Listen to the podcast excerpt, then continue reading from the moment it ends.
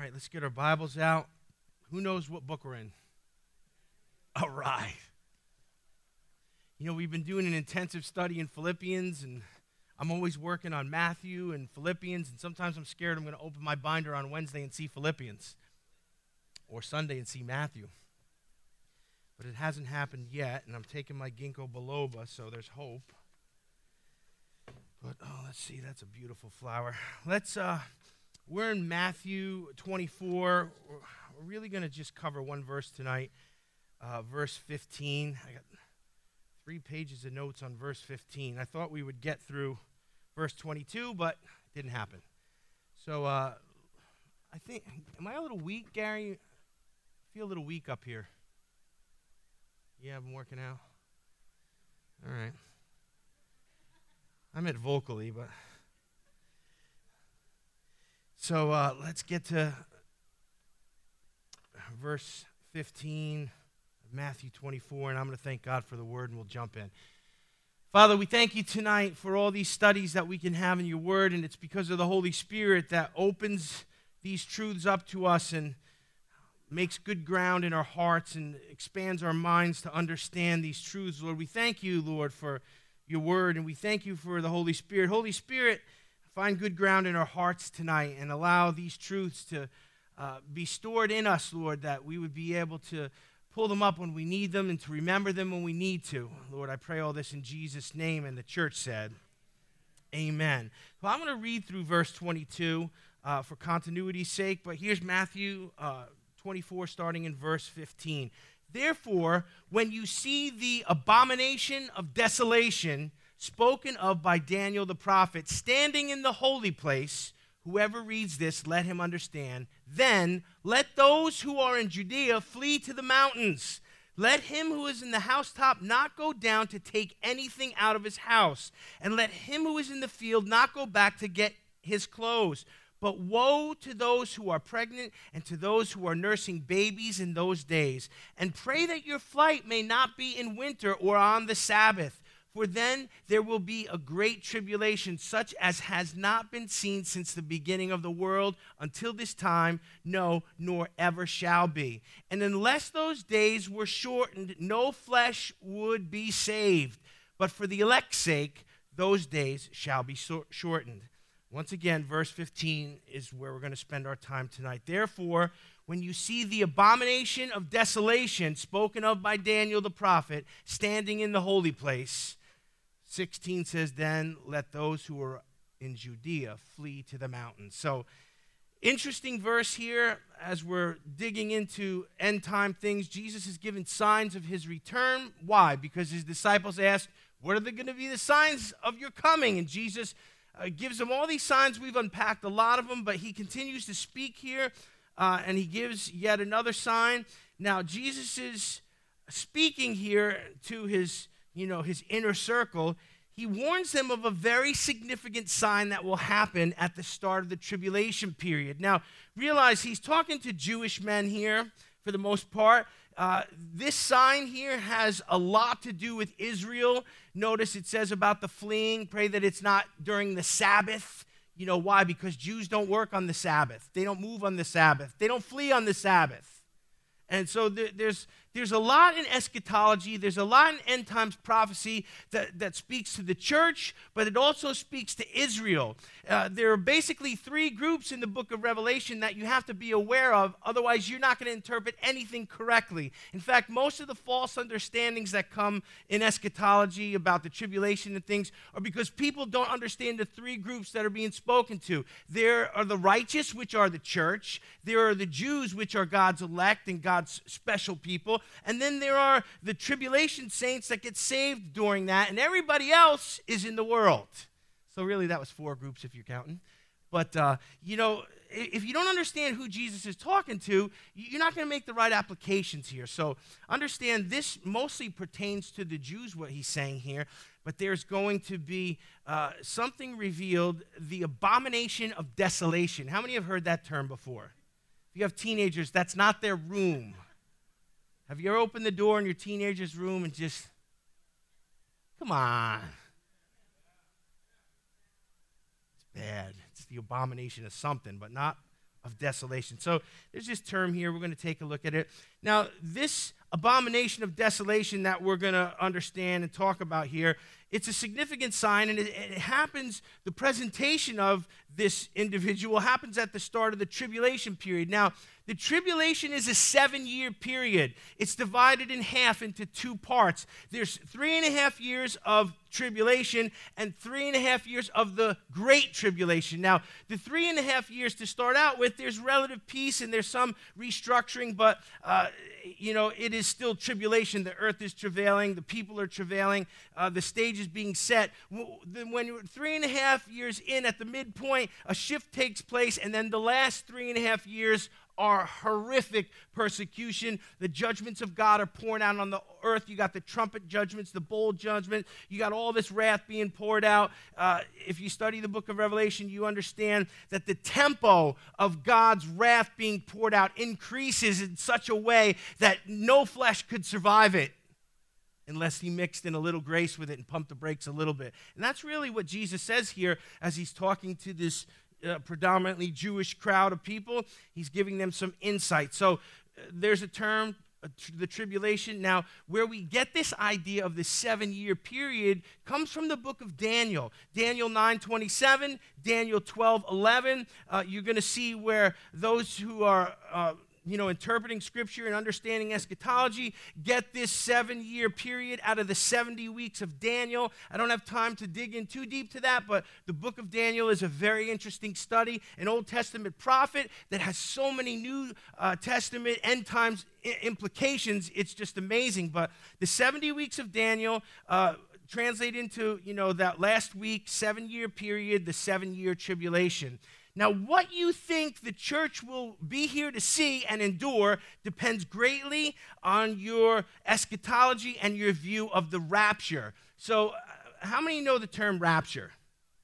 It's not a biblical term, it's a term that was gleaned from a Greek word, but the rapture is basically the catching away of the church, okay? Now, the return of Christ will happen in two stages. He will come first in the air to extract the church, and he's going to take the church out. No one's going to see it except those who are being raptured, and he removes the church, his bride, from the earth. The second part of his return happens when he comes back to the Middle East and he touches down and he, he touches down at the Dome of the Rock there and he comes to rule and reign with a rod of iron over the nations. In between the catching away of the church and the second coming of Jesus Christ, there is a seven year period. That's where uh, all the action in the book of Revelation takes place. You, look, you look interested today. So we get this seven uh, year period from Daniel. Uh, you're going to view, you know, who's going to be here to see what based on what you think about the rapture. Now, there's basically three camps about the rapture there's pre trib, mid trib, and post trib. And these views anticipate the timing of when Jesus removes his bride from the earth.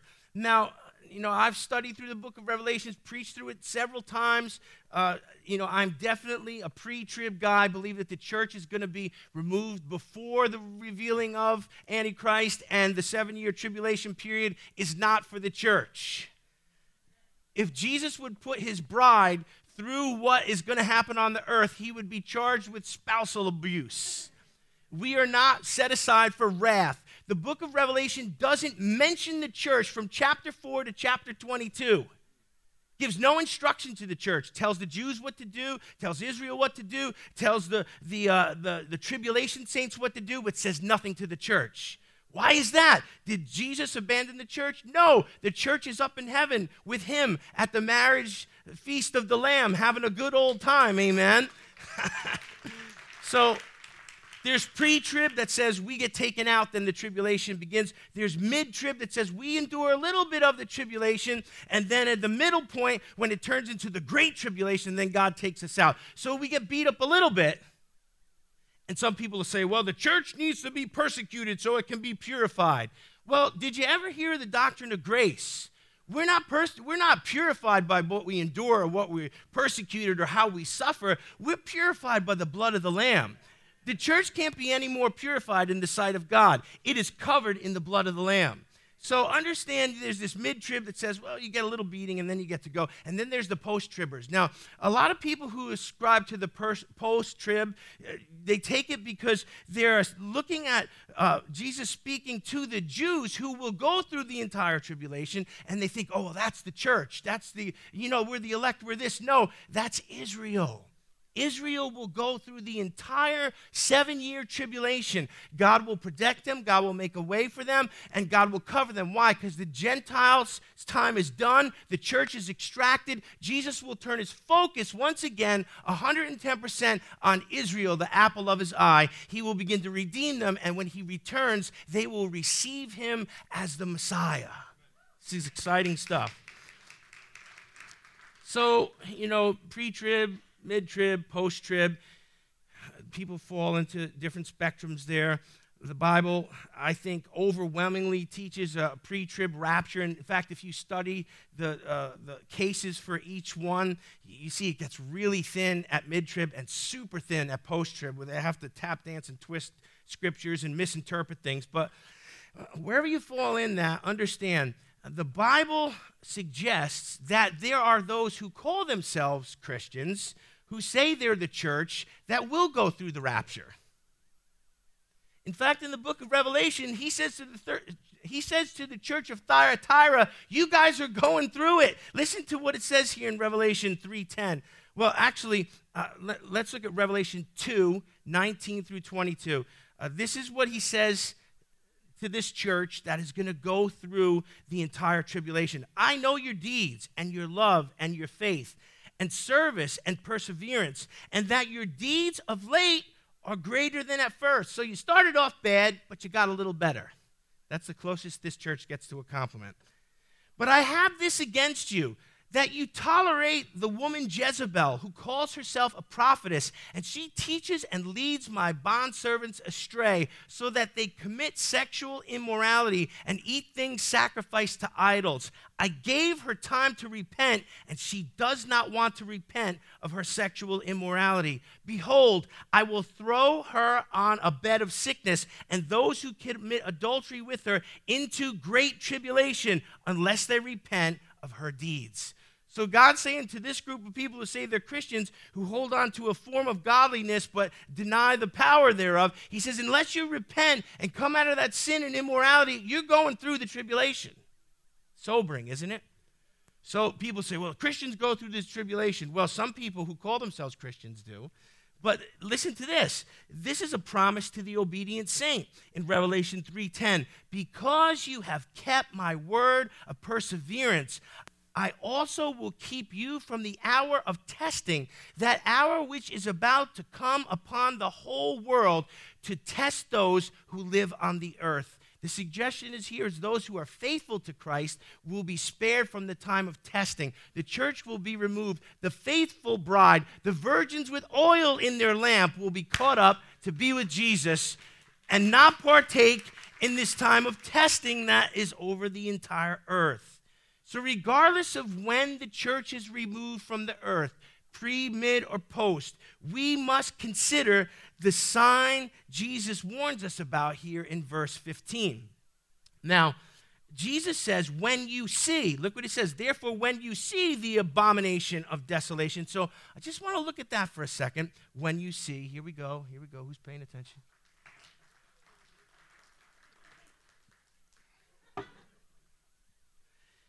Thrown at the people who weren't clapping. So he says, when you see, now there's going to be people on the earth who will actually see this sign happen. No doubt the Jews will see it. They're going to be here for this because the sign occurs in the newly built temple in Jerusalem. The reference to the holy place confirms this, and they'll be the ones who will have to flee from this sign. So, there again, they're going to be in this temple. The, the, the, the abomination of desolation is going to be presented in the temple. When they see it, they're told, those who are in Ju- Judea, what are they told to do? Flee. So, you know, people are going to see this. They need to be looking for it so that, you know, when they see it, they immediately flee. It's so imperative that they flee quickly. Don't go back to your house. Don't get your coat. Don't pack up your, you know, your game system and take it with you. Don't pull any guitars with you, Rick. Just go. So it's, uh, it's something that, you know, they have to be looking for. So when you see it, so people are going to have to look for this and see it.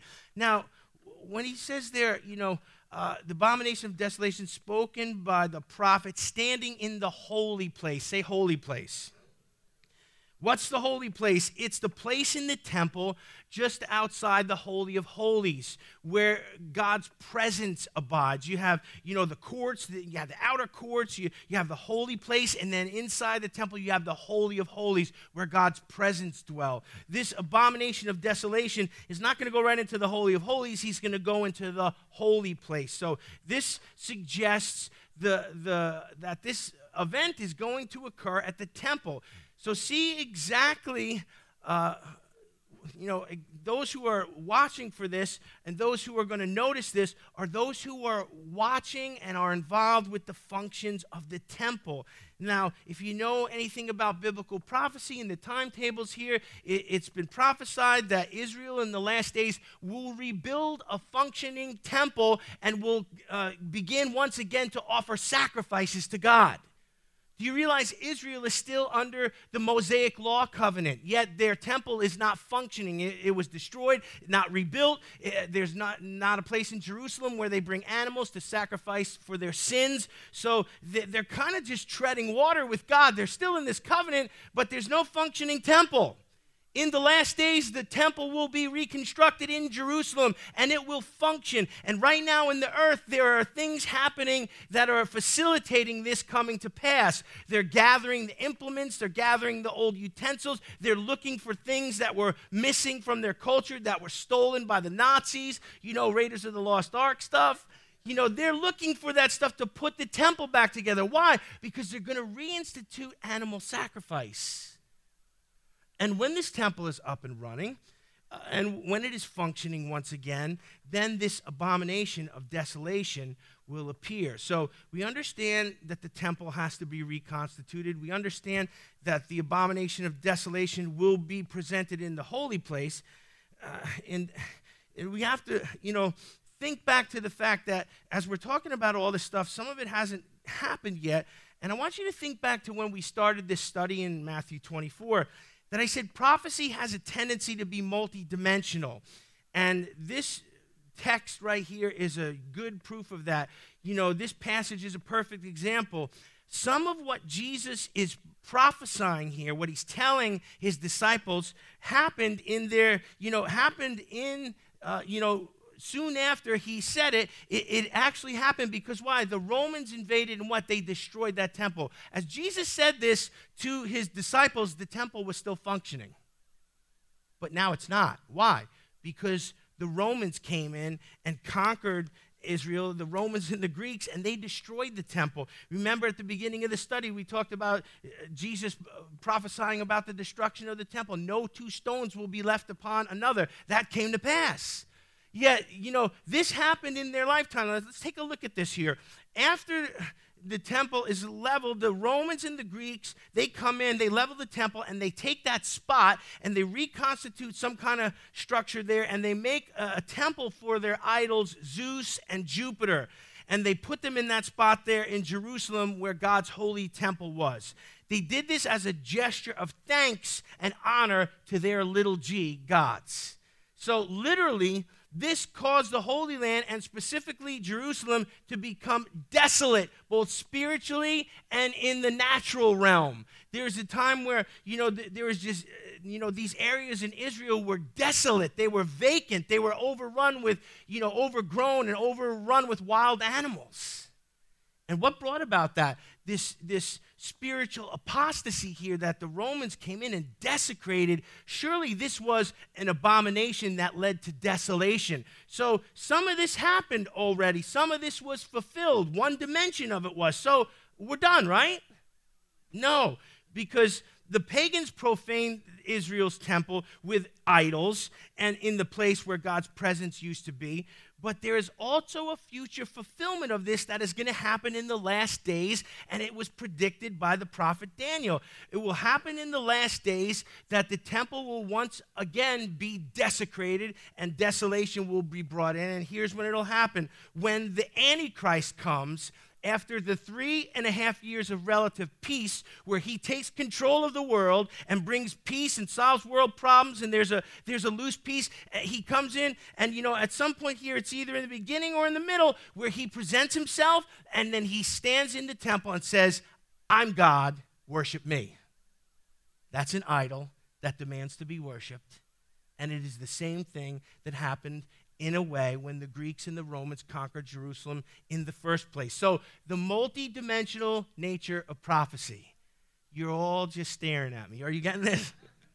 it's not hard. Just just kind of flow with me here.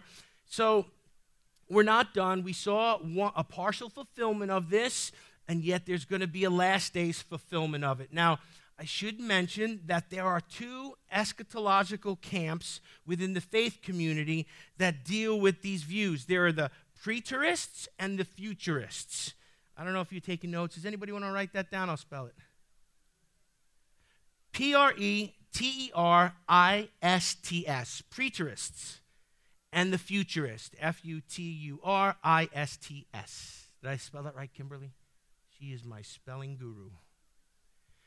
The difference between these two camps color the interpretation of verses like this. The preterists believe that all these things that were prophesied have already been fulfilled in the Old Testament. There's no end times application. This stuff in Revelation is all allegorical. It's not going to literally happen. You know, this stuff is already complete. It's already fulfilled. These prophecies are done. The futurist says, no, there will be future fulfillments, even though some of these things are fulfilled partially in that one dimension of that age, but no, there will be a future fulfillment. And the book of Revelation is not just an allegory, it's not just a fairy tale, it's not just something to think about, it's literally actually going to happen.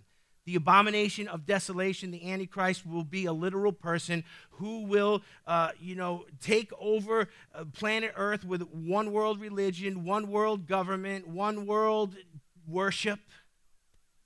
And this is what the book of Revelation teaches. So there are denominations that don't believe in any of this. I'm not going to name them, but preterists, futurists, obviously, us evangelicals are futurists.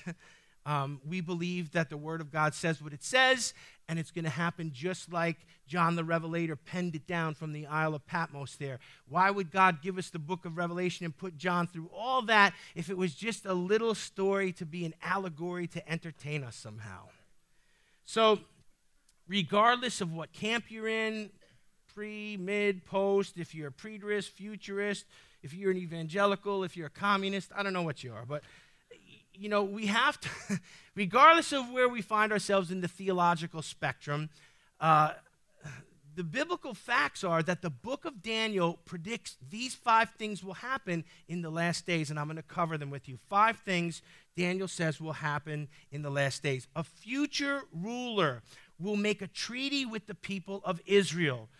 The terms of the treaty, number two, will be for a week. That's that seven year period.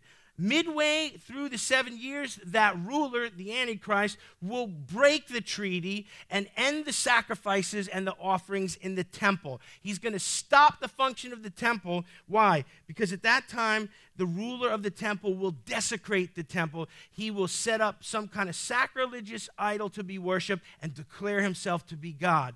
The fifth thing that Daniel predicts is that the desecration of the temple will continue for the last three and a half years plus one month uh, when Jesus comes back and straightens it all out. But at that point, from midway on, the abomination of desolations, the Antichrist, will claim to be God, demand to be worshiped, and if you don't worship him, there's going to be problems. So, the futurist understanding of what Daniel predicts, those five predictions, is that the Antichrist is going to break the treaty with Israel. See, now, what's the biggest source of turmoil in the world? It's really the, the conflicts in the Middle East. You know, even though we're, we're, we're right now we're worried about China a whole lot, we got Russia going crazy there with Ukraine. You know, these are little distractions, but the, the big deal is the, the that portion of uh, territory there that God gave to the Jewish people, the nation of Israel is under constant attack from all of its neighbors. And Russia uh, you know, will be a player in the last days. And Ezekiel says some interesting things about Russia, Gog and Magog, that many scholars believe that's China and Russia. And we can see how those two places right now are inflamed. Interestingly enough, they're both communist structures, and yet they will be dragged into the Middle East. Uh, Ezekiel says uh, a hook will be set into their jawbone, and they'll be dragged into conflict. So we, we see the stage being set for this stuff if you're if you're paying attention and you have understanding. So the futurists you know we're looking at here there's going to be this treaty uh, it's going to be broken the antichrist is going to demand that he's worshiped uh, and instantaneously that loose peace that happened. See at first everybody's going to be excited about the antichrist excited about one world government one world this and then all of a sudden in the middle point when that treaty breaks and the relative peace disappears, the world is going to plunge into a chaos that it's never seen before. That's the great tribulation. Why? Because those who refuse to worship the beast will be persecuted, hunted down, and annihilated, you know, during that period, and all hell is going to break out on the earth. Anybody want to be here for that? I want to watch on the big screen in heaven, amen, right? We're going to sit down and eat nachos and watch this, me and Tim. All right? You're post trib, you can, you know, we'll wave to you.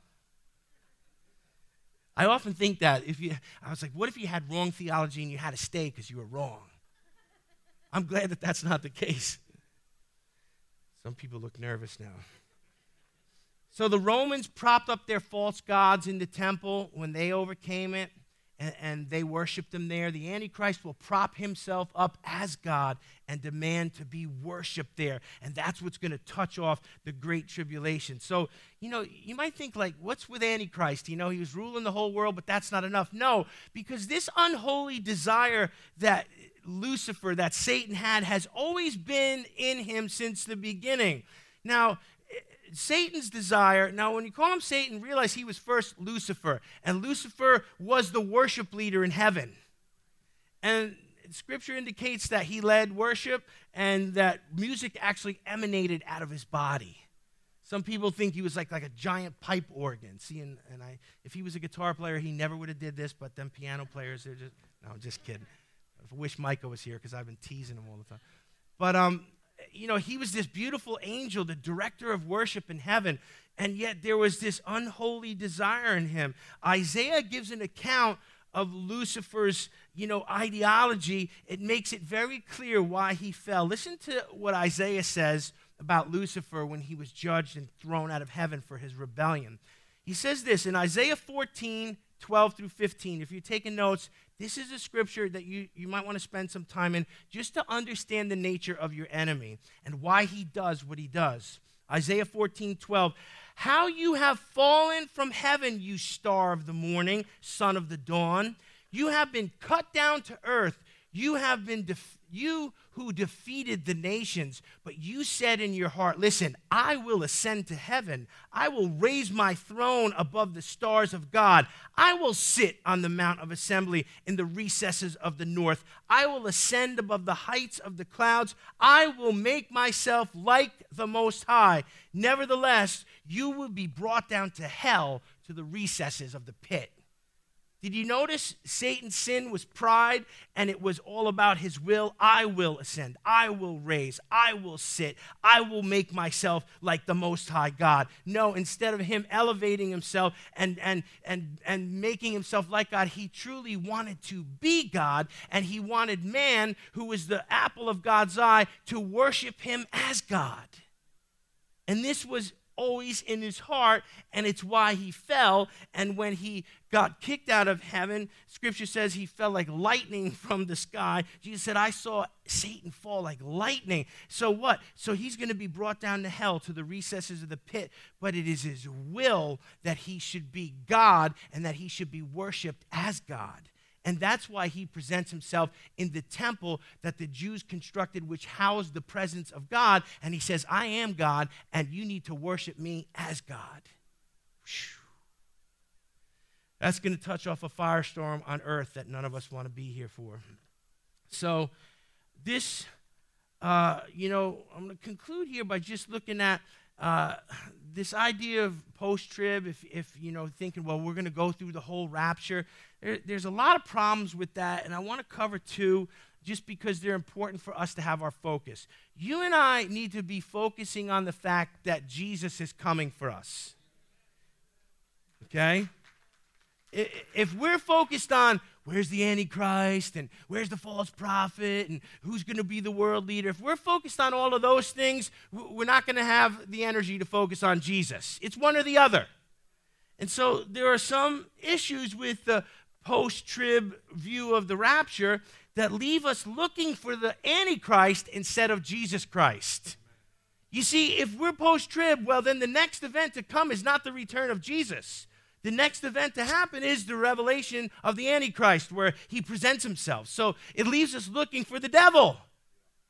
And, you know, but if we're out of here before all of this starts, because Jesus comes to catch us up at the sound of the trumpet, like it describes in First Thessalonians, then we're not looking for the devil to show up, we're looking for Jesus. And so, if we've got our theology a little wacky, it undermines two important concepts in the New Testament. Number one, it undermines the calming effect of the blessed hope. Did you, do you have a blessed hope? Let me tell you what Titus says the blessed hope is. For the grace of God has appeared, bringing salvation to all people, instructing us to deny ungodliness and worldly desires and to live sensibly righteously and in a godly manner in the present age. Listen to 13. Looking for the blessed hope and the appearing of the glory of our great God and Savior, Jesus Christ. So, the blessed hope is that we, the church, get to look for Jesus' coming because when he left, he said, I'm coming back the same way and I'm coming back for a bride without spot or wrinkle. I'm coming back for you. So, look for me. Amen. That's the blessed hope. Why does the blessed hope, you know, purify us? Why does it keep us, you know, focused in the right way? Because listen, if Jesus is not coming and, you know, we can just, you know, do whatever we can do, that really takes the edge off us spiritually. You know, if you're at home and your parents are on vacation for two weeks when you're a kid, when did you clean the house? Day 13.5, right? The uh, first day, second day, pizza boxes, chicken wings on the ceiling fan. You're just, you know, uh, you're not keeping clean. You're, just going wild. Look at some people trying to look holy and blameless out there. No, you see, it's that blessed hope. It, gives us that spiritual edge. Jesus could come at any time. The Bible shows that it's a surprise uh, coming. He, he, he says the Son of Man will come at an hour that you don't expect him. It's a surprise return. That forces us to keep our spiritual edge. If your parents said, I, am not telling you when I'm coming back, but I'm coming back sometime. Come on, we gotta we gotta be teenagers once again and just feel this a little bit. So, you know, if, if Jesus is not coming for us until we see the Antichrist, until we see the world leader, until the mark of the beast, until, you know, the chip in the right if, if he's not coming, then we got all that time to get our act together and we can kind of just take it easy now. So the blessed hope purifies us, it keeps us looking for Jesus. And a, and a view of the rapture that, you know, it's at the end of everything kind of takes the edge off. Number two, clashes with the doctrine of imminence. So, this word I M M A N E N C Y, imminency, the doctrine of imminency. The gist of the doctrine of imminency is that it hinges on the idea that Jesus could return anytime. So, there again, the blessed hope and this doctrine of imminency works together. Uh, why? Because the parables, uh, you know, that we're looking at in the words of Jesus, you know, they warn us to live a ready life. We're going we're gonna talk about the parable of the ten virgins. And, you know, the, the five of them that got left out didn't have oil in their lamps. These parables in Matthew chapter 25 are really like parables of readiness or preparedness that we need to live a certain way. So there's the blessed hope that we're looking for Jesus. We're not looking for the devil, we're looking for Jesus. But there's also this idea where he could come at any time. So we've got to be pre- prepared and we've got to live ready. Listen to Revelation 3 3 as I bring this in for a landing. So remember what you have received and heard and keep it and repent. Then, if you are not alert, listen to what, what Jesus says I will come like a thief, and you will not know at what hour I will come. So if Jesus can't come back until the whole seven year tribulation period is over, till the Antichrist, the false prophet, the world government, the mark of the beast, if he ain't coming back until the end of all that, then where is this surprise catching away? He's saying, I'm going to come like a thief, and you don't know the time that I'm coming. So that's this doctrine of keeping us sharp, of keeping us living right, of living in a state of spiritual preparedness. It's not a time to be slack. It's not a time to be loose. It's not a time to have one foot in the world and one foot in the kingdom of God. Amen. Jesus is coming back for those who have oil in their lamps, those who are, you know, without spot or wrinkle, those who are looking for his coming. Regardless of your theology or your eschatology, I don't want you looking for Satan. I don't want you waiting for the Antichrist. I want you looking for Jesus. You can never go wrong looking for Jesus. You know, and a lot of this stuff, uh, you know, it can go different ways. But the thing is, if we're looking for Jesus and we're living for Jesus, and you know we got oil in our lamps, and we're, we're, we're involved, and we're bringing souls in, and we're doing kingdom things, regardless of when He comes, we're going to go in with Him to the marriage supper of the Lamb, and it's going to be a great eternity. Amen. Let's bow our heads tonight. Oh, you could have kept clapping a little. Father, we thank you tonight for what you've tucked in here for us, Lord. And we thank you, Lord, for all the wisdom and instruction and things that you tell us so that we can have peace and not be afraid. Father, I pray that none of us would look at the book of Revelation or at eschatology or the signs of your coming and be afraid, but that we would have perfect peace knowing that we're safe in your hands, Lord, that we would believe the truth of what your word says. We would keep our eyes fixed, uh, open, uh, looking for your coming, Lord, and that we would busy ourselves with the things of the kingdom. God, help us, Father, to not be ignorant of the signs or the times or even what the enemy's camp is all about or what it's doing, but help us to stay focused on you, Lord. We know at some point that man of perdition, the abomination of desolation, will once again profane the temple and declare himself to be God. But you, who sit on the throne of heaven, will bring all of this to a conclusion in your perfect timing, and the righteous will dwell with you forever. So, Lord, we look forward to that, and we stay focused on you in Jesus' name. And the church said, Amen. Amen.